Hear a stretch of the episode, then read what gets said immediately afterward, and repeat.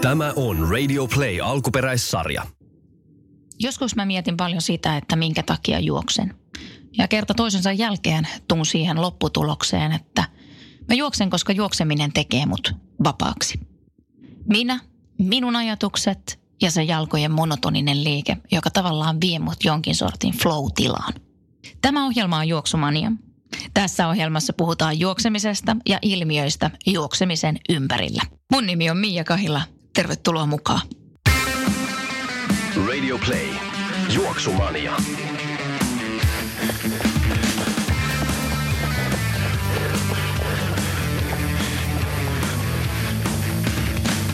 Juoksumanian vieraana on tänään fysioterapeutti Riikka Huhta. Tervetuloa. Kiitos, kiitos. Oot alaraaja-ekspertti. Onkos näin? No varmaan näin voisi sanoa, että 15 vuotta on aika pitkälti tätä alaraajapuolta tehnyt tässä omassa työssäni ja erikoistunut tähän hommaan. Mikä sua kiinnostaa alaraajoissa? Kaikki. Ehkä ihan, kyllä meille, meidän asiakaskunta on aika lailla navasta varpaisiin saakka, että toki se on aika laaja käsite se alaraaja, mutta et ihan kaikki. Ja kyllähän me tuolla, mä oon itse askelklinikalla Turussa töissä, niin aika paljon sitten vielä tarkennetaan sitä sinne nilkasta alaspäin ihan siihen jalkaterän toimintaan, että se ehkä on sitten se, mikä, mikä meillä ehkä vielä on hyvin, hyvin ehkä paremmin hallussa vielä kuin joillakin muilla, koska me niin paljon niitä jalkoja siellä nähdään, niin siihen ollaan erikoistuttu. Jos miettii sitä, että 15 vuotta oot ollut tässä tekemisissä alaraajojen kanssa, niin kuinka paljon 15 vuodessa esim. ala on kehittynyt? No on kyllä aika paljon ja meidänkin alalla tulee trendejä ja menee, että välillä on joku tietyt, tietyt eri hoitolinjat ja tämmöiset terapiakeinot on tosi niin semmoista ihan kuuminta hottia ja sitten ne vähän unohtuu ja tulee uusia. Ja juoksupuolella, kenkäpuolella kyllä, kyllä paljon on muuttunut ja silloin kun mä oon aloittanut, tai fysioterapeuttina oon toiminut pitempään, mutta kun oon aloittanut tai erikoistumisen tähän alarajoihin, niin esimerkiksi sellainen tuennallinen ajatus oli hyvin erilainen, että nykyään ollaan paljon dynaamisempia ja ei niinkään passiivisesti tuota jalkoja, vaan pyritään saamaan ne toimimaan paremmin. Että se on aika iso ero varmaan. Että, mutta anatomia ihmisellä on pysynyt aika lailla samanlaisena ja biomekaniikka on se, mitä se on, niin ei se hirveästi ole mihinkään muuttunut tässä. Ehkä oma tieto tietenkin syvenee siitä, mutta... Ja puhutaan sun kanssa kohta vähän tarkemmin kaikista alaraaja-asioista, mutta oikeastaan lähdetään liikkeelle siitä, että kun puhutaan juoksijoista ja juoksemisesta. Mitkä on semmoisia yleisimpiä juttuja, jotka sun vastaanotolla tulee vastaan? No akillesvaivat, penikkavaivat, jos mietitään nyt jalkaterää, eikä kuin polvesta alaspäin, niin kantakipu monella eri tavalla, että ehkä ihmiset ajattelee sitä kantakalvon tulehdusta, mutta siinä on aika laaja se skaala, mikä se vaiva oikeasti voi olla ja kaikenlaiset kiputilat jalkaterissä ja akilles ja penikkavaiva on varmaan semmoiset niin juoksijoille tyypilliset. Polvessa juoksijan polvi ja kaikki polven, patellan, polvilumpion alueen kivut, että kyllä niitä kaikkia sieltä tulee kyllä paljon. Ja juoksu on kyllä semmoinen laji, että juoksijoilla on aika paljon vaivoja. Mistä sä näkisit, että se johtuu? Juoksu on kova laji. Ihminen aloittaa sen juoksuharrastuksen niin lain nollasta, niin se on myös kova rasitus. Että toki rasitusvammoja tulee, mutta kyllä yksi iso tekijä on se, että se jalkaterän toiminta ei ole niin hyvä kuin pitäisi siihen lajiin. Että se juoksu kuitenkin vaatii siltä jalaltakin paljon, niin kyllä suurin osa vaivoista varmaan sieltä lähtee. Entä sitten sun kokemuksen mukaan, Riikka, niin kun juoksija tulee esim. hoidattaan vaivaansa ja haluaa tietää, minkä takia ja miten tästä pääsee eroon, niin tullaanko yleensä vasta vähän niin kuin liian myöhäisessä vaiheessa? Kannattaisiko meidän herätä vähän aikaisemmin? Sehän olisi ihan loistava, jos ihminen tulisi ennen kuin alkaa juoksemaan. Tsekkaamaan, että kaikki on siinä. Niitä tulee harvoin. Mutta kyllä joskus tulee. Ehkä tällä, niin kuin, tulla, meille, meille tulee asiakkaita vähän niin kuin kenkäneuvontaan. Että ajattelin, että kun mulla on nyt ollut monet tossut ja mikään ei tunnu hyvältä, että minkä tyyppinen kenkä pitäisi ostaa. Että semmoisia joskus tulee. Mutta että mutta kyllä yleensä vaivojen kanssa sitten tullaan.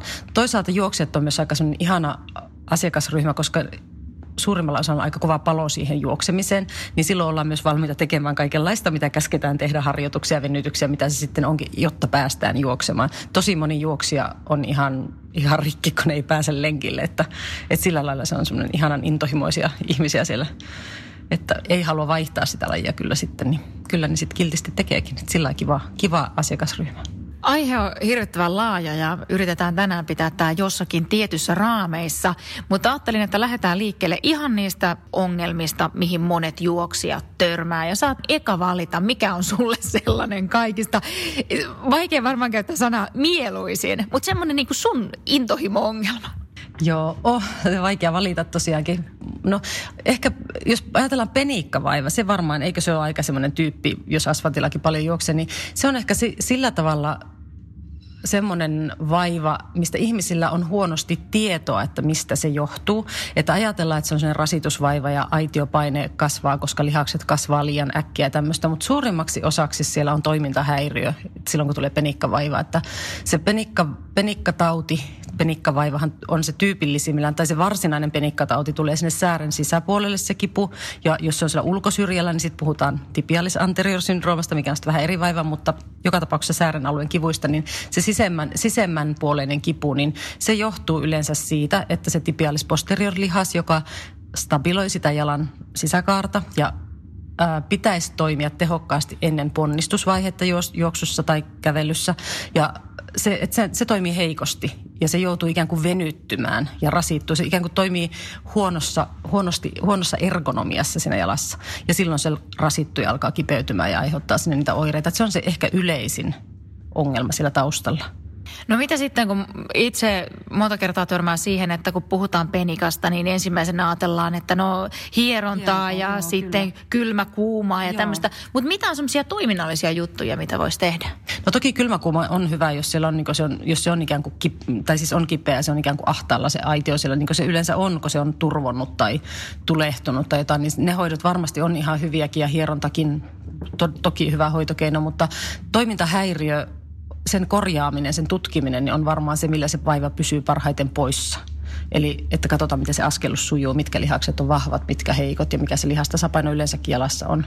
Koska tavallaan siinä saman, sama heikkous on usein taustalla myös aika monessa muussa vaivassa. Ja joskus tuntuu, että se on vähän arpapeli, että mihin se vaiva tulee. Ehkä myös sekin, että millä alustalla juosta, että mikä ensimmäisenä kipeytyy ja niin poispäin. Mutta että se jalan toiminnan tutkiminen, sen ongelman löytäminen siellä, että mikä siitä jalan toiminnasta ei mene niin kuin pitäisi. Jalalla on kuitenkin kolme tehtävää. Sen pitää pitää meidät pystössä. Sen täytyy tehdä se pronaatiojousto, eli se iskuvaimennusjousto. Ja sitten täytyy seuraavassa vaiheessa askeltaessa jäykistyä ikään kuin niin sanotusti jäykäksi vipuvarreksi. Jäykkähän se ei koskaan täysin ole, mutta semmoinen, jolla pystyy ponnistamaan sitten. Ja joku näistä, joko se on liian jäykkä, se ei jousta, tai siellä on huono stabiliteetti, se ei tasapainoa pidä, tai se joustaa liikaa, eli sinne ikään kuin sinne ylipronaation suuntaan. Niin mikä tahansa niistä ikään kuin niistä jalan tehtävän onnistu, että ne jalan tehtävät ei onnistu, niin aiheuttaa niitä toiminnallisia häiriöitä sinne, jotka tietenkin sitten myös heijastuu sinne ylöspäin polveen ja lonkkaan ja ihan sinne leukaniveleeseen asti, jos oikein tarkkaan aletaan katsomaan. Niin, koska jokainen askel me otetaan kuitenkin sen jalan yli ja jos se mietitään sitä ponnistusvaihetta kävelyssä ja juoksussa, niin me ollaan melkein postimerkin kokoisella alueella – ja jos se alue on väärässä asennossa, niin siis vartalon paino on se niin pienen alueen päällä.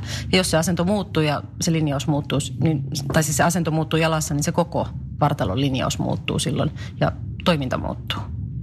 Eli kun lähdetään selvittämään, on se sitten penikka tai joku muu ongelma, niin silloin just pitäisi enemmän katsoa siihen, mistä se aiheutuu, kuin siihen, miten sitä pelkästään hoidetaan. Kyllä, ehdottomasti pitää löytyä vaivan syy eikä hoitaa oiretta. Että kyllähän se oireen hoitaminen on hyvä keino helpottaa sitä tilannetta, mutta tosi usein ne uusii ne vaivat, jos ei siihen puututa, siihen toimintamalliin, jalan toimintaan siis.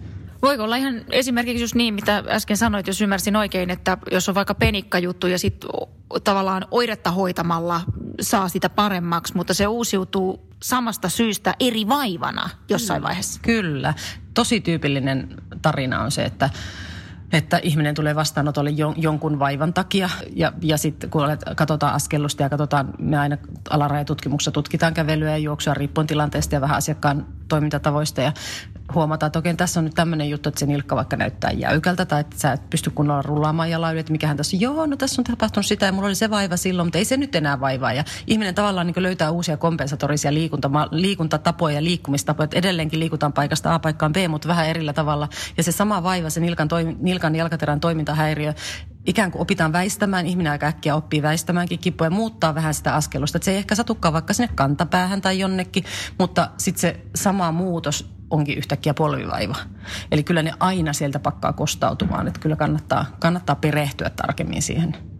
Ja varsinkin jos, jos meinaa juosta paljon, niin se on vähän, vähän riski hommaa sitten, jos hommat ei pelitä niin kuin pitäisi. Ja kohta mennään lisää esimerkiksi kenkäasioihin vielä sun kanssa, mutta mennään näihin vaivoihin vielä siihen, että paljon myös palstoilla tulee vastaan näitä erilaisia kipuja, mitä tulee jalkapohjaan. Mitä niistä sanot? No varmaan tyyppi, tyyppivaiva on just se kantakalvon ongelma. Että kanta, kantakalvon tulehdus on varmaan semmoinen, mitä ihmiset paljon, plantarifaskit, se on vähän vanha nimikin, nykyään puhutaan faskiopatiasta siltä, mutta, mutta tota niin, ihmiset puhuu luupiikistä ja kantakalvon tulehduksesta aika paljon, niin se on varmaan yksi, jo varmaan se, mitä sä ehkä ajattelitkin. Tosi, toki siinäkin on aika paljon variaatiota, että siihen samaan kohtaan, mihin se kantakalvo kiinnittyy, niin siihen kiinnittyy noin 13 muutakin kudosta, että siinä on aika paljon paljon sitten, että, että pyritään toki aina selvittämään, että mikä se on se, mikä siellä oireilee ja, sit, ja miksi se oireilee ja sitten hoitolinja sen mukaan. Mutta kyllä useimmiten siellä on juuri tämmöinen askelusvirhe ja aika usein se on vähän sen ylipronaatiosuuntaan, että se jalka, jalan holvikaari ei ikään kuin se stabiliteetti tai se kaaren tukevuus ei riitä ja se pääsee sinne laskeutumaan se holvikaari alaspäin ja niin se venyttyy se kantakalvo sieltä. Tulee niin venytysärsytys sinne kiinnityskohtaan se on ehkä se tyypillisin. Ja mitä sille sitten pitäisi tehdä, niin vahvistaa jalkaa, että se pysyy oikeassa asennossa, toimii oikein. Ja toki tuennallisesti teippauksia ja kaikenlaisia voi tehdä niin harjaantumis, että se harjaantuu se jalka toimimaan oikein. Ja ehkä vastasinko aivan nyt kysymykseen? Kyllä vastasit. Tuossa aloin miettiä just sitä, että voiko olla, kun monta kertaa just niin kuin nämä kantakalvo-ongelmat tulee vähän niin kuin tyhjästä yhtäkkiä, ainakin no. sen mielestä kenelle tulee. Että on ollut just joku kenkien muutos tai joku muu vastaava, että ennen joku tietyt kengät on tukenut ehkä paremmin. Kyllä. Voi olla niinkin ja että kyllä monesti ihminen hyötyy vähän tukevammasta kengästä, jos jalka on löysä, niin kyllä se voi olla, että silloin kivempi juosta ja ei tule kipeä, kipeäksi jalat sillä jäykemmällä kengällä. Mutta tosi useasti ihmiset sanoo sillä että tuolla vastaanotolla, että tämä tuli yhtäkkiä, että mulla varmaan nyt joku repeästä meni poikki vai onkohan mulla joku murtuma tullut tänne, koska se nyt yhtäkkiä tuli kipeäksi. Mutta todellisuus on kuitenkin se, että me ollaan sitä hankittu sitä vaivaa todennäköisesti jo vuosia tai ehkä ainakin kuukausia, että se kudos ikään kuin ottaa vähän niin kuin turpaan koko ajan sillä juostessa ja ikään kuin kestää, kestää, palautuu, kunnes se sanoo ikään kuin, että no nyt riitti, nyt mä olen tulehtunut ja nyt et ota enää askelta, vaan mä ilmoitan joka askel, että mä oon nyt kipeä, se joku tietty lihasta, joku jänne siellä, mutta ei se tuu yleensä hetkessä, mutta se, että me aletaan reagoimaan ja tuntemaan se, niin se, se on sitten se yksi viimeinen pisara, että niin se yleensä se vaiva kehittyy, ellei todellakin kaadu tai väännä jalkaa tai jotain semmoista, mutta kyllä ne mitä pikkuhiljaa saadaan siellä aikaiseksi kuitenkin. Mutta on totta, että jos sä yhtäkkiä lähdetkin ihan kengälle ja se kenkä vääntää jotenkin sun jalkaa väärin, niin se voi tulla se yhden lenkinkin aikana sitten. Ja sitten jos puhutaan näistä kantakalvo-ongelmista, niin esim. aikoinaan itselleni tuli eka toiseen ja sitten toiseen, niin sehän mm. kertoo jo aika paljon siitä, että jotakin siellä on tapahtunut. Niin, sulla oli samat kengät molemmissa ja molemmilla juoksit yhtä paljon. Joo, se on, tämä on just myös semmoinen, että, että jos ajatellaan vaikka vaivasen luuvaivakin, ihmiset aina sanoo, että joo, että mulla on huono kengät ollut, mutta ne on ollut kuitenkin molemmissa jaloissa, se tulee vaan toiseen jalkaan, että sitten alkaa, täytyy jotain muutakin olla kuin se vaan se huono kenkä, että kyllä se, se on aika kokonaisvaltainen ongelma, että siellä on monenlaista syytä sen jalan vaivan taustalla kyllä. Tuossa aikaisemmin, kun ennen kuin aloitettiin haastattelua, niin sanoit just esimerkkinä tästä vaivaselluusta sitä, että monilla on, mutta sitten alkavat juoksemaan, niin sitten se alkaakin sitä ärtymään. Kyllä.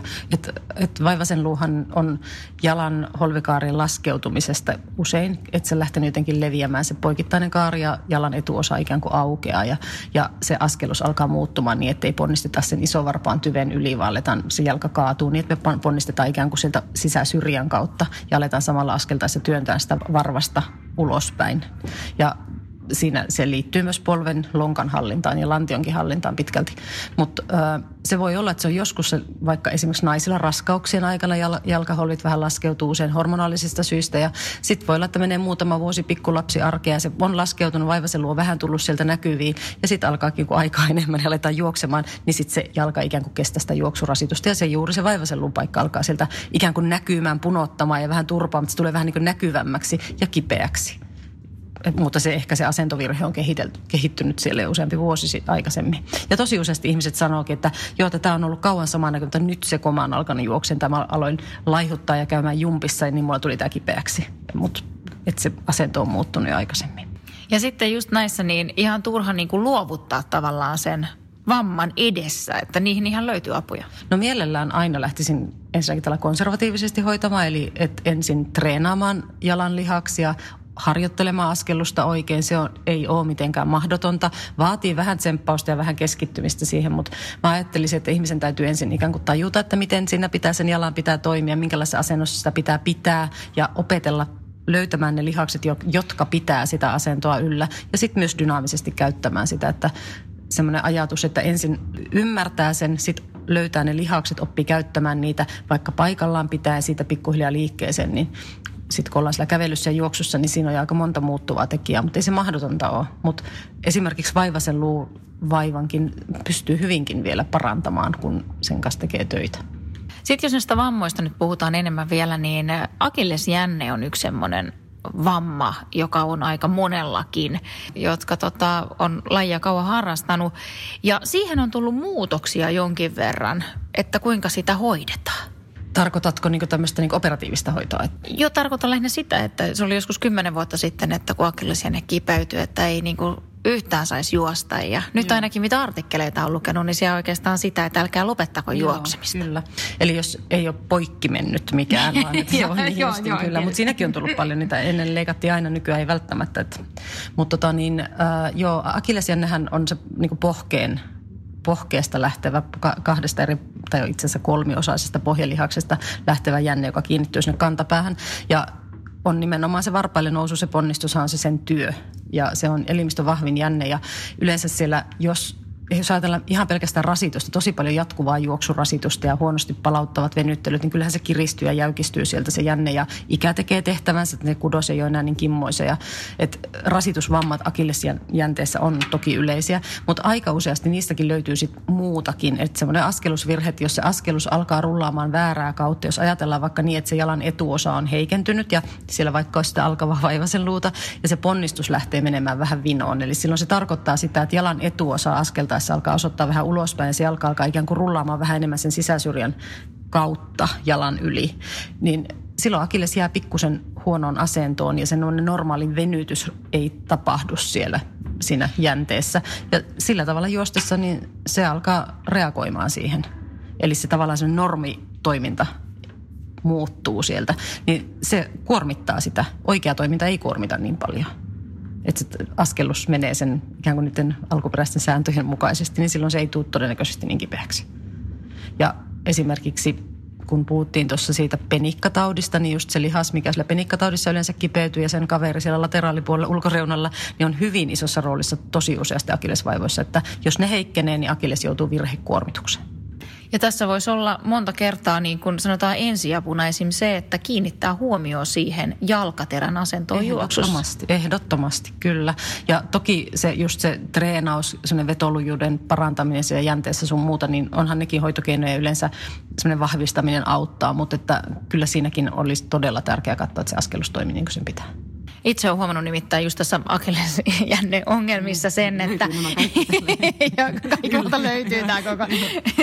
niin tota, olen huomannut sen, että välillä käyn juoksemassa sen takia juoksumatolla, että mun on helpompi kontrolloida juoksumatolla sen jalan liikettä. Joo. Ja yleensä ne on aika kivuttomia lenkkejä ja jotenkin se jalka niin kuin innostuu siitä eri tavalla, jolloin mä Kyllä. pystyn juokseen pihallakin Kyllä. aika pitkään hyvällä asennolla. Tietynlaiset lainalaisuudet siellä pitäisi tapahtua. Että se on, meillä, meillä on tosi paljon niin erilaisia tapoja juosta ja tekniikoita juosta ja monenlaista ja ihmiset on kaikki erinäköisiä, eri kokoisia, eri rakenteisia, mutta tietynlaiset lainalaisuudet kyllä siinä jalan toiminnassa niin pitäisi tapahtua. Juuri nämä edellä mainitut pronaatiojoustot ja resupinaatiovaiheet, milloin ponnistetaan, niin kyllä niiden pitäisi mennä oikein, että se jalka toimii hyvin.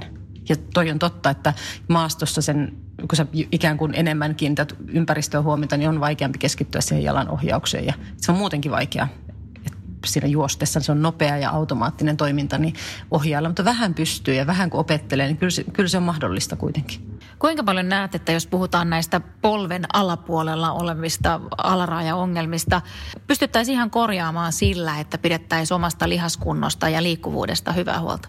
No melkein tekisi mieli sanoa, että 100 prosenttia, mutta ei se ihan ikävä kyllä niin ole. Ihan just tämmöiset nivelsiteiden löystymiset ja vammat, kaikki tämmöiset, niin onhan siellä paljon semmoisia, millä me ei voida mitään. Ja on rakenteellisia poikkeamia. Esimerkiksi alarajan pituusero aiheuttaa monenlaista. Joku rangassa oleva skolioosi vaikuttaa siihen, että jalat toimii hiukan erillä tavalla, koska lantio on hiukan eri asennossa. Että ei kaikki ihan ole semmoisia oppikirjatapauksia, mutta, että, mutta todella paljon, todella paljon pystyy siihen vaikuttaa. Ja ihan samalla tavalla, että ihmiset nykyään tänä päivänä tietää, että jos on selkä kipeä, niin treenaa vatsaselkälihaksia, lantion stabiliteettia ja keskivartalohallintaa. Ihan samalla tavalla puhutaan nykyään jalan koreista, koretreeneistä, niin siellä pitäisi olla myös lihakset vahvat. Ja jos ajatellaan taas sitä sitä jalan kuormittumista, niin jos otat 10 000 askelta päivässä ja painat 50 kiloa ja sitten juostessa voit laskea, että se voimamäärä, mikä sinne jalalle sen hypyn kautta tulee, niin sen voi jo kertoa kolmella. Niin se on aikamoisia voima, 150 kiloa lenkin aikana joka askella sinne, plus kaikki ne 10 000 askelta päivässä, niin sehän kuormittuu ihan älyttömästi. Ja jos se toimii oikein, niin se ei tule. Mutta sitten pikkusen lähdetään menemään vinoon ja vähän lähdetään ponnistaa väärästä kohdasta, niin jos se vaikka se iso varpaan tyviniveli, jos se jolla me ponnistetaan, vaan se paino alkaa siirtyä jostain syystä, että se on heikko se ykkössäde siellä, niin paino alkaa siirtyä jalan keskikohdalle, niin sinne tulee kovettomasti, tulee kipeäksi, kohta sillä on Mortonin ja jotain, you name it, siellä on kaikki, onko sulla ollut se, mutta että niin, niin, monenlaisia, että joku vaiva sieltä alkaa todennäköisesti ilma, ilmaantua. Ja ne kohdat, jo, joihin se kuormitus on ikään kuin suunniteltu sinne jalalle, puhutaan tästä kolmepistetuesta, mikä niin seistessä pitäisi aika lailla olla, niin ne on tosi kovaa luuta, kyllä ne kestää. Mutta sitten kun se lähtee väärin kohtiin, niin ne luut ei enää olekaan niin kestäviä. Ne jänteet ei kestä sitä vinoutta ja silloin niin kuin hyvin toimivana se alkuperäissuunnitelma on todella kestävä sille jalan, jalan suhteen. Että. Voisiko, niin kuin, jos mietitään yleensäkin juoksutekniikkaa, ja nyt on tullut tosi monessa esille tämä, että mistä sen askeleen pitää sitten mennä niin, se, se isovarpaan liittyviä niin ja näin. Joo. Mutta tota, miten sä itse koet sitten tämän asian, että kun puhutaan yleensäkin juoksutekniikasta, niin mikä on semmoinen ihan ehdoton? Onko joku muu tämän isovarpaan tyven ohella, mikä tekniikka-asia pitäisi olla tuossa juoksutekniikassa kunnossa, että pystyttäisiin ehkäisemään mahdollisimman paljon näitä vammoja? Joo, niin kuin jalan, jalkaterän. Jalkaterän tai sitten ihan jos mennään ylemmäskin Joo. lantioalueellekin. Kyllä varmaan vaivoja pystyy sillä, sillä hyvällä, hyvällä tekniikalla. Jos lantiosta mietitään, että lantio on neutraali asennossa juostessa, että ei ikään kuin istuta siellä, että lantio kaatuu taaksepäin, eikä myöskään liikaa notkolla, mutta että, että oikeastaan meidän keho toimii neutraali asennossa kaikkein parhaiten. Että jos me pystytään pitämään lantion ja lannerangan asento neutraalina, niin silloin lonkka toimii parhaiten, lonkka pääsee toimimaan parhaiten, lonkan liikkuvuus, että se on riittävä, että se ojentuu kunnolla se lonkka ja se edes auttaa sitä, että pystyy rullaamaan se askel kunnolla ja polven alueella se linjaus sitten taas, että se, jos se polvi kiertyy joka askella vähän sisälle päin, niin silloin se todennäköisesti alkaa kipeytyä, tulee sitä juoksia polvivaivaa sinne later- ulkopuolelle ja se taas liittyy sekä lonkan vahvuuteen että sinne jalkaterän asentoon. Että jos jalkaterä kiertyy että tipahtaa se holvikaari ikään kuin joka askella alas, niin silloin polvi kiertyy sisälle. Ja että tavallaan koko se paketin, eli tavallaan se alarajan linjaus on aika tärkeä siellä, että, että miten se pysyy juostessa koska sinne tosiaan tulee sitä painoa päälle sen ilmanlennon kautta vähän enemmän kuin kävellessä. Et ehkä se lantion neutraali asento, alarajan linjaus varmaankin olisi ne semmoiset ja noihän on vähän semmoisia juttuja, samoin tämä isovarpaan tyviniöljy-asia, niin et niitähän pystyy myös harjoittelemaan todella, kävellessä. Joo, todella, ja pitää harjoitella kävellessä. Että kyllä melkein aina lähtisin siitä askeltamisesta, että ehkä niin juoksu on jo seura vaativampi et, ja nopeampi. Että siinä on vaikea lähteä suoraan juostessa sitä miettiä, että kyllä sitä pitäisi vähän niin kuin kuiva harjoitella ensin, ennen kuin suoraan juo, että sen saisi heti siirtymään juoksuun, niin täytyy olla aika, aika taitava.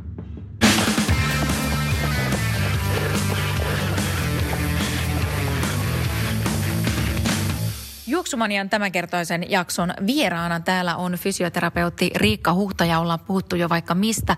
Mutta Riikka, palataan vähän siihen asiaan, että jos yleensäkin ollaan nyt puhuttu tästä alaraaja-ongelmista tai vammoista, mutta se ei pelkästään ole juuri se vika siellä, vaan kaikki heijastuu kaikkeen. Eli myös lantion alueella ja keskivartalossa, niin sieltä löytyy ehkä heikkoja kohtia, mitkä sitten heijastuu tonne alaraajoihin. Juuri näin, että kyllä se aina on koko paketti, mikä vaikuttaa kaikkeen, että välillä se vika löytyy, se heikko lenkki löytyy sieltä jalasta, mutta aika usein se löytyy myös sieltä lantion hallinnasta, keskivartalon lihaksista, pakaralihaksista, että juoksu vaatii kyllä lajina, että pysyy dynaamisena reippana se juoksu, niin se vaatii kyllä voimaa ja kestävyyttä keskivartalosta myös pakaroista, reisilihaksista ja säären alueen lihaksista ja jalkaterästä, että lajina se on sillä tavalla kyllä mun mielestä vaativampi. Että et kyllä sen hyvän asennon ja hyvän askeluksen ylläpitäminen lenkillä vaatii voimaa ja liikkuvuutta nivelistä.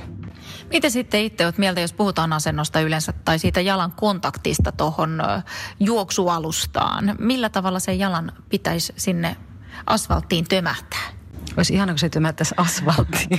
Vähän pehmeällä. No joo, mutta tota, niin, niin joo, se on kova se asfaltti kyllä aina. Mutta mut, tota, niin, äh, tästähän on se, että onko se niin kanta väkiä asti. Tähän on ollut sellainen kova debatti tässä viime vuosina, että siihen en ehkä ota kantaa. Mä, että mun mielestä siinä on vähän niin variaatiot, ehkä vähän persona, persoonakysymyksiäkin, mutta, mutta että kannan täytyisi tulla pikkusen ulkoreunan kautta alustaan silloin, kun tullaan kanta edellä. Ja sen jälkeen sen pitäisi lähteä rullaamaan sieltä ikään kuin sen kantakontaktin jälkeen pitäisi alkaa tulemaan pronaatiojousto, joka ohjaa sen jalan sinne sisä, sisäsyrjälle. Ja sitten kun mennään sinne sisäsyrjälle päin, niin sieltä pitäisi sitten jo napakasti lähteä just se iso varpaan eli se ykkössäde niin stabiloitumaan alustaan. Ja sitten ponnistaa tosiaan sitä periaatteessa painorulla ykkös-kakkosvarpaiden yli. Sitten jonkin verran on ollut just puhetta, multakin ihmiset kysynyt välillä tätä, että kun päkiällä pitäisi vaan mennä tuolla nakuttaen eteenpäin. Ja jos sitä jo aikaisemmin tehnyt, niin niin ei varmaan kannata juoksutyyliä vaihtaa tosta noin vaan.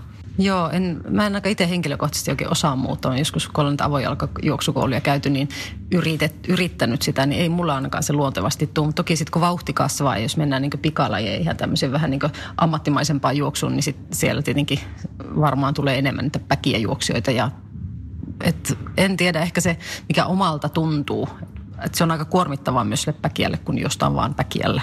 En ehkä neuvoisi siihen pyrkimään, jos ei se tule luonnostaan.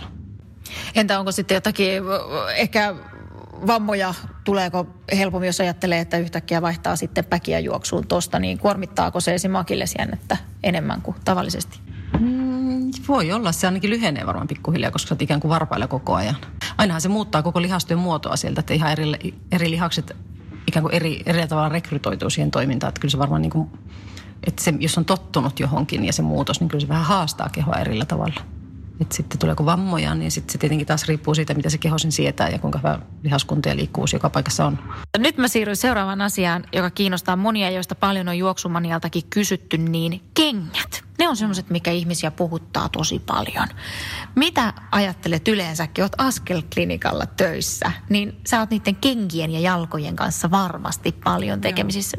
Mistä lähtee kenkäviidakossa liikkeelle? Mä sanoa, että kengän tärkein ominaisuus on, että se on sopiva. Että siitä lähdetään liikkeelle. Ja, ja silloin kun jalka toimii hyvin, niin kengällä ei ole mitään muuta roolia kuin suojata jalkaa. Että et se kylmältä ja kaikilta terävältä alustassa. Ja et silloin, silloin kenkään, kenkään ei mitään muita ominaisuuksia tarvita. Mutta sehän on kauhean optimistinen ajatus, että näin hyvin asiat olisi. Suurimmalla osalla se ei se jalka toimi niin hyvin.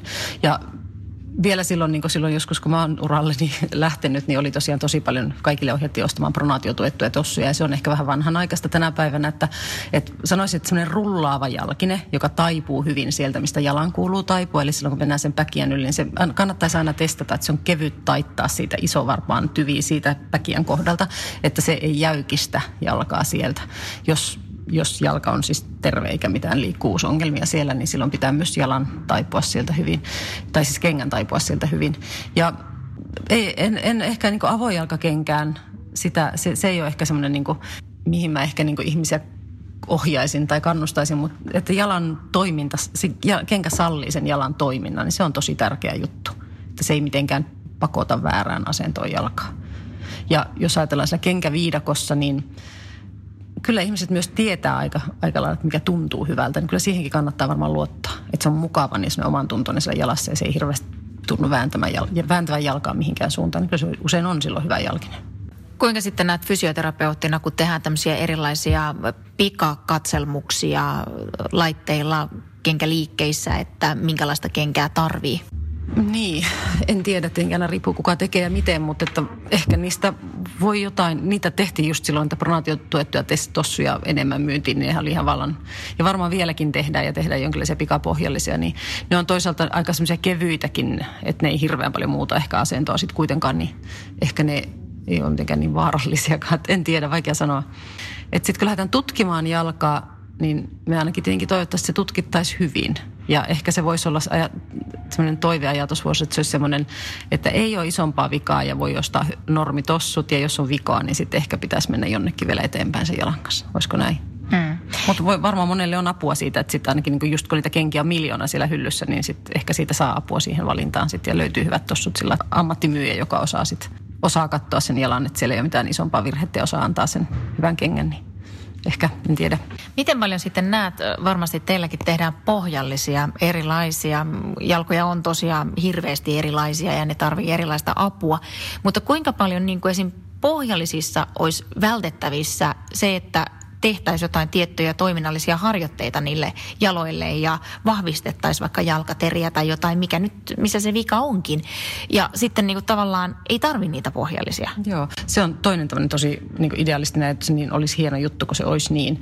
Että, ja me, me pohjallinen, pohjallisen ominaisuus on vähän sama kuin kengänkin ominaisuus. Se ei saa huonontaa jalan toimintaa mitenkään, vaan se meidän pohjallisajatus on se, että, että silloin jos jalassa on joko rakenteellinen tai toiminnallinen, ikään kuin rakenteellinen poikkeama tai toiminnallinen ongelma, jota ihminen ei pysty tuosta vaan korjaamaan, niin silloin me autetaan sitä tukipohjalliselle. Se sana tukipohjallinenkin, se tukisana on jo ehkä vähän harhaanjohtava, että se on sellainen toiminnallinen jalkaa ohjaava Eli vähän ohjataan sitä painonsiirtoa oikeaan, sy- oikeaan suuntaan, että se rullaisi se askelus niin, niin kuin sen pitäisi rullata just niiden tiettyjen painopisteiden kautta. Niin se on se pohjallisen pointti. Ja mielellään lähdetään aina siitä, tai oikeastaan aina lähdetään siitä liikkeelle, että ihminen joutuu tekemään itse jotakin asialle. Joskus se voi olla joku manuaalinen hoito, että nivelliikkuvuus ei ole riittävät siihen normaali toimintaan, niin silloin sitä käsitellään. Voi olla faskia tosi kirjat, niitä käsitellään. Eli sitä muuta fysioterapiaa kyllä aina tulee siinä mukana.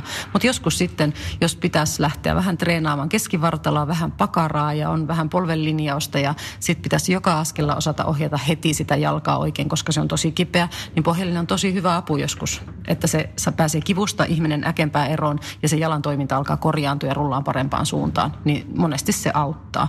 Mutta että aina se on kytkettynä siihen muuhunkin ja se ei saa olla jalkaa mitenkään passivoiva eikä tukea vääristä paikoista. Sellainen ajatus, että se holvikaaren alue on niin täytetty, niin se on tosi vanhanaikainen ajatus ja se, sen kohdan, missä se holvikaari pitää olla korkeimmillaan, niin sen kohdan pitää myös pystyä joustamaan. Ja se korkein kohta, missä holvikaaren kohdalla on se veneluu, niin sen, sen kohdan ei kuulu kantaa kuormitusta, niin sinne ei niin paljon tavaraa saa laittaa, että se kantaa kuormitusta, koska se rasittaa sitten erillä väärällä tavalla sitä jalkaa. Että, että pohjallisen, silloin kun pohjallisen pohjallinen jotenkin muuttaa jalan toimintaa, niin silloin täytyy olla varma siitä, että mitä sillä tehdään. Ja semmoiset pikapohjalliset, mitä urheilukaupassa usein, niin hän ei niin paljon jalan asentoa edes pyri muuttamaan, niin silloin ne on myös aika turvallisia. Että täytyy sitten, jos, niin sitten kannattaa mennä ammattilaisen, jos, ammattilaisen tykö, jos pohjallisesta puhutaan. Niin.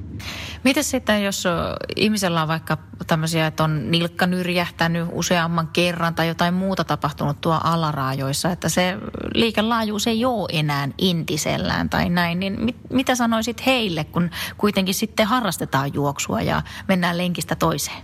Toi nilkkanyrjähdys on, on semmoinen todella yleinen ongelma, että ihan semmoinen peri, perinteinen vamma, että jalka muljahtaa ikään kuin sieltä ulkoreunan kautta vaikka lenkkipolulla yli, niin yli ja sitten se on vähän aikaa vähän ehkä sinertää ulkoreunalta ja on turvannut jonkin aikaa ja niille ei yleensä tehdä mitään. Että vähän aikaa pidetään jotain sidettä ja sitten vaan jatketaan. Niin ne on semmoisia, mitä näkee ja on tässä viimeisen 15 vuoden nähnyt, aikana nähnyt todella paljon semmoisia ikään kuin vanhoja inversiovammojen jälkitiloja, että se nilkan koukistusliike ei ole koskaan palautunut ennalle. Jotain siellä ylemmässä tai alemmassa nilkkanivelessä on jäänyt ikään kuin pois paikoilta, jos näin voisi kansankielisesti sanoa, että se nivelen liike, liike to, toiminta ja liike ei ole koskaan palautunut ennalleen. Ja silloin ihminen joutuu alkaa kompensoimaan sitä, että jos ei se taivu, niin ihminen taivuttaa jotain muuta kohtaa vähän enemmän tai menee vähän eri kautta ja se aiheuttaa kyllä monenlaista vaivaa.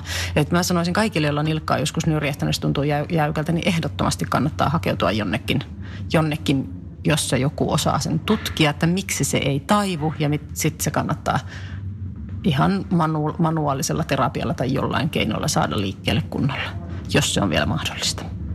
Usein on, koska se on iso ongelma, että nilkka ei taivu oikeasta kohdasta oikealla tavalla. Ja niitä näkee paljon. Esimerkiksi vanha, polvivaivoja tulee paljon sillä, että joo, mulla on tämä nilkka, katsotaan askelusta, että joo, tämä nilkka, että sulla nyt ei kyllä nyt toi nilkka toimi, että mitä siellä, joo, mulla nyrjähti tämä kolme vuotta, mutta ei se ole vaivannut, mutta nyt on se polvi, joka on kipeä ja sitten todetaan, että jos sä astut ja sun nilkka ei taivu, niin sun täytyy liikuttaa polveärillä tavalla. Mistä sitten löytää itsellensä sellaisen oikean avun tähän? Ne alaraja erikoistuneet fysioterapeutit toivottavasti olisi ja niitä ympäriinsä löytyisi.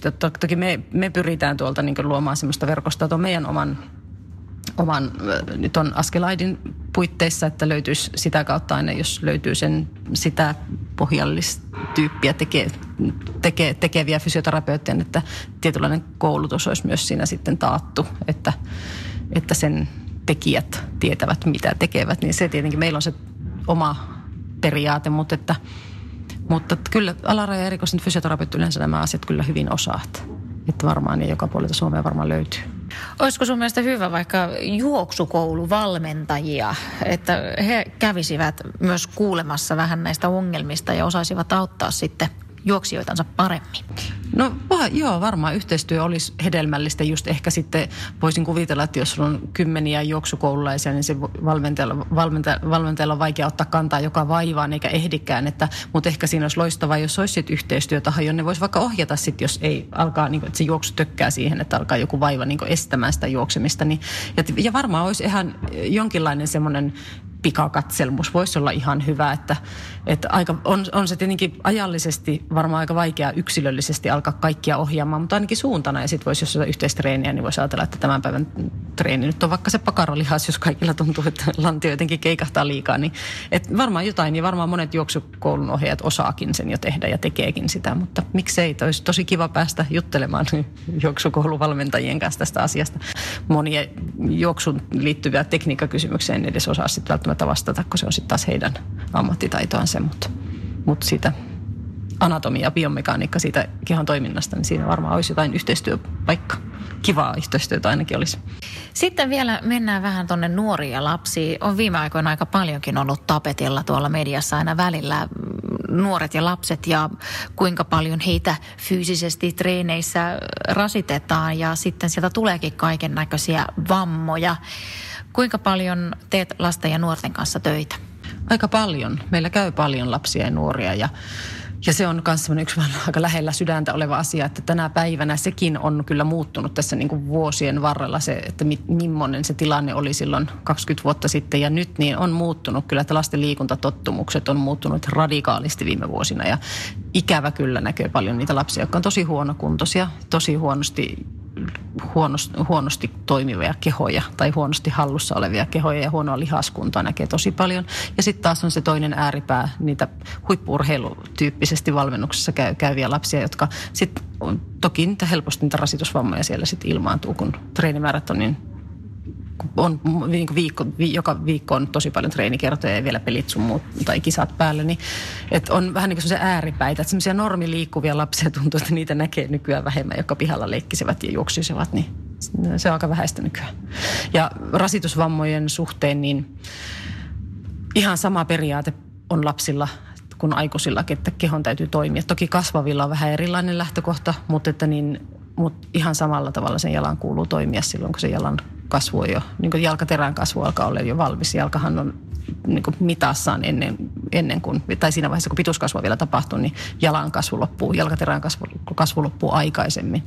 Mutta että niin sen pitäisi toimia. Jos se ei osa pysy, pidä sulla pystössä ja jos se ei tee pronaatiojousta ja se ei jäykisty sinne, sinne ponnistusvaiheeseen, niin se aiheuttaa ongelmia ihan samalla kuin aikuisillakin. Ja mun mielestä lasten jalkojen ei kuulu olla kipeät. Jos se sattuu se jalka, niin silloin kannattaa alkaa miettimään, että miksi. Kasvukivut on vähän sellainen epämääräinen romukoppa, mihin niitä vaivoja monesti niin luokitellaan ja, ja tosi monet lapset kärsii niin sanotusta kasvukivusta, jotka ei ole kasvukipuja, vaan että jotain jalan toimintahäiriötä. Mitkä on semmoisia yleisimpiä, mitä sulle tulee lasten ja nuorten jalkaongelmia? Joo. No varmaan yleisempiä on semmoinen ne kantapääkivut, joita puhutaan Severin taudista useasti, joka on niin sinne kantapään, sinne kantaluun, missä on se kasvulevy, niin siihen kohdistuvan, kohdistuvan rasituksen katsotaan aiheuttavan sinne semmoista kiputilaa sinne kantapäähän, niin se on varmaan semmoinen yleinen, että tulee esimerkiksi niin lääkärin lähetteltä kantakipu tai severintauti. Mutta sitten se voi olla, että se on vain toisella puolella, eikä siinä välttämättä ole mitään pattia kasvamassa, niin kuin severintauti yle, yleensä tulee ajan myötä, vaan että siellä on jotain askelusvirhettä ja se just vaikka ylipronatoi tai alipronatoi ja sitten siellä on just ne ne aikaisemmin mainitut tibialis posterior peroneus lihakset heikot ja ponnistus tapahtuu heikosti. Ja, et yleensä jalan toiminnan treenaaminen, harjoittelu kaikin puolin, niin niistä vaivoista kyllä pääsee eroon. Välttäisin niitä liikuntakieltoja ennen kuin tiedetään syy, että miksi se on kipeä.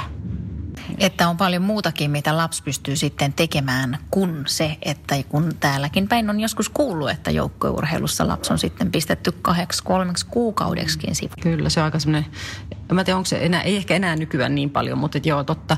En mielellään, en, kyllä mä niin kaikkeni ensin tekisin ennen kuin laittaisin lapsen sieltä tauolle. Että ihan varmaan hetken, ihan muutamien päivien taukoa, mutta että paljon on tehtävissä sinne kyllä, että sitten tuenallisesti teippauksella oikeanlaiset harjoitukset. Ja mun kokemus on kyllä se, että suurin osa niistä lapsista, sit kun päästään oikea, tehdään oikeita asioita ja puututaan siihen vaivan syyhyn, niin aika nopeasti on kyllä pelikuntoisia siellä. Vaatii tietenkin vähän vanhemmilta sitä kärsivällisyyttä, usein patistaa niitä lapsia tekemään sitä, mitä pyydetään tekemään, mutta, että, mutta kyllä ne myös aika nopeasti sit se tilanne muuttuukin. Lapset on se, myös se elastisia, kudokset on kimmoisia, nopeammin palautuu ja nopea, helpommin muuttuu asentotottumuksetkin, kun niihin vähän kiinnittää huomiota. Me aikuiset ollaan vähän enemmän jo vuosikausien jälkeen jumissa, että lapset on helpompi ikään kuin muuttaa sitä asentoa ja toimintamallia. Eli just se, että jos ajattelee sitäkin, että tuommoinen slatteri aina puhutaan, joo, on aika tyypillinen, niin siinäkin, että ei voi pistää kasvamisen piikkiin pelkästään, vaan se, että tehtäisiin myös pientä katselmusta, että mikä siellä kropassa sitten menee väärään asentoon, mikä sitä sitten aiheuttaa. Ja voitaisiin jollakin toimintaa muuttamalla saada joo. sitten Kyllä. nopeammin kuntoon. Niin slatteri on vastaavallinen osteokondriittivaiva, joka tulee niin sit polven sinne sääriluun kyhmyyn, mihin kiinnittyy sitten taas nelipäisen reisilihaksen tai sen kiinnityskohtaan. Ja Oskud-slatterista puhutaan. Se on äh, sama juttu kuin siinä Severissäkin, että, että tosi moni, joka meillekin tulee, se on yleensä jossain 11-15 sillä välillä, niin sen ikäiset ja ehkä pojilla useammin, niin ne aika useasti tulee semmoinen fiilis, että ei varsinaisesti ole semmoinen slatter, vaan siinä on jotain muuta, joku polven etuosan kiputila. Että, ja sekin on monesti vaan toisella puolella, vaikka treenimäärät on yhtä paljon, molemmat jalat kasvaa, että, ja molemmissa se epifyysi on siellä auki vielä, mutta, tai ei ole luutunut vielä, mutta ää, että kyllä mä siinäkin tilanteessa kyllä lähtisin niin kuin, tekemään jotakin mieluummin kuin että odottamaan, että kasvu pysähtyy. Että se niin kuin ikään kuin luutuu. Että kyllä sitten reisilihaksen toimintaa, se linjaus, just polven linjaus on tosi useasti siinä semmoinen ongelma. Ja sitten kun mietitään, miksi se polven linjaus pettää, niin sitten mennään joko jalkaterään tai pakaraan tosi useasti, että jonkinlaista toimintahäiriötä sieltä yleensä löytyy. Että, että varmaan on ihan niitä semmoisia puhtaasti huippuurheilutasolla treenaavia lapsia, joilla on selkeästi tämmöinen rasitus, niin koska tulee sitä rasituksesta ja voi olla, että joku kova tekonormi, joku millä on liikaa hypitty ja pompittu, niin tulee sitä, mutta että kyllä tosi useasti siellä löytyy jotain muutakin. Suur, ehkä en osaa uskalla prosentuaalisesti sanoa, mutta useasti. Ja pienillä jutuilla kuitenkin pystyy vähän muuttamaan sitä toimintaa siltä, että se ei rasitu enää.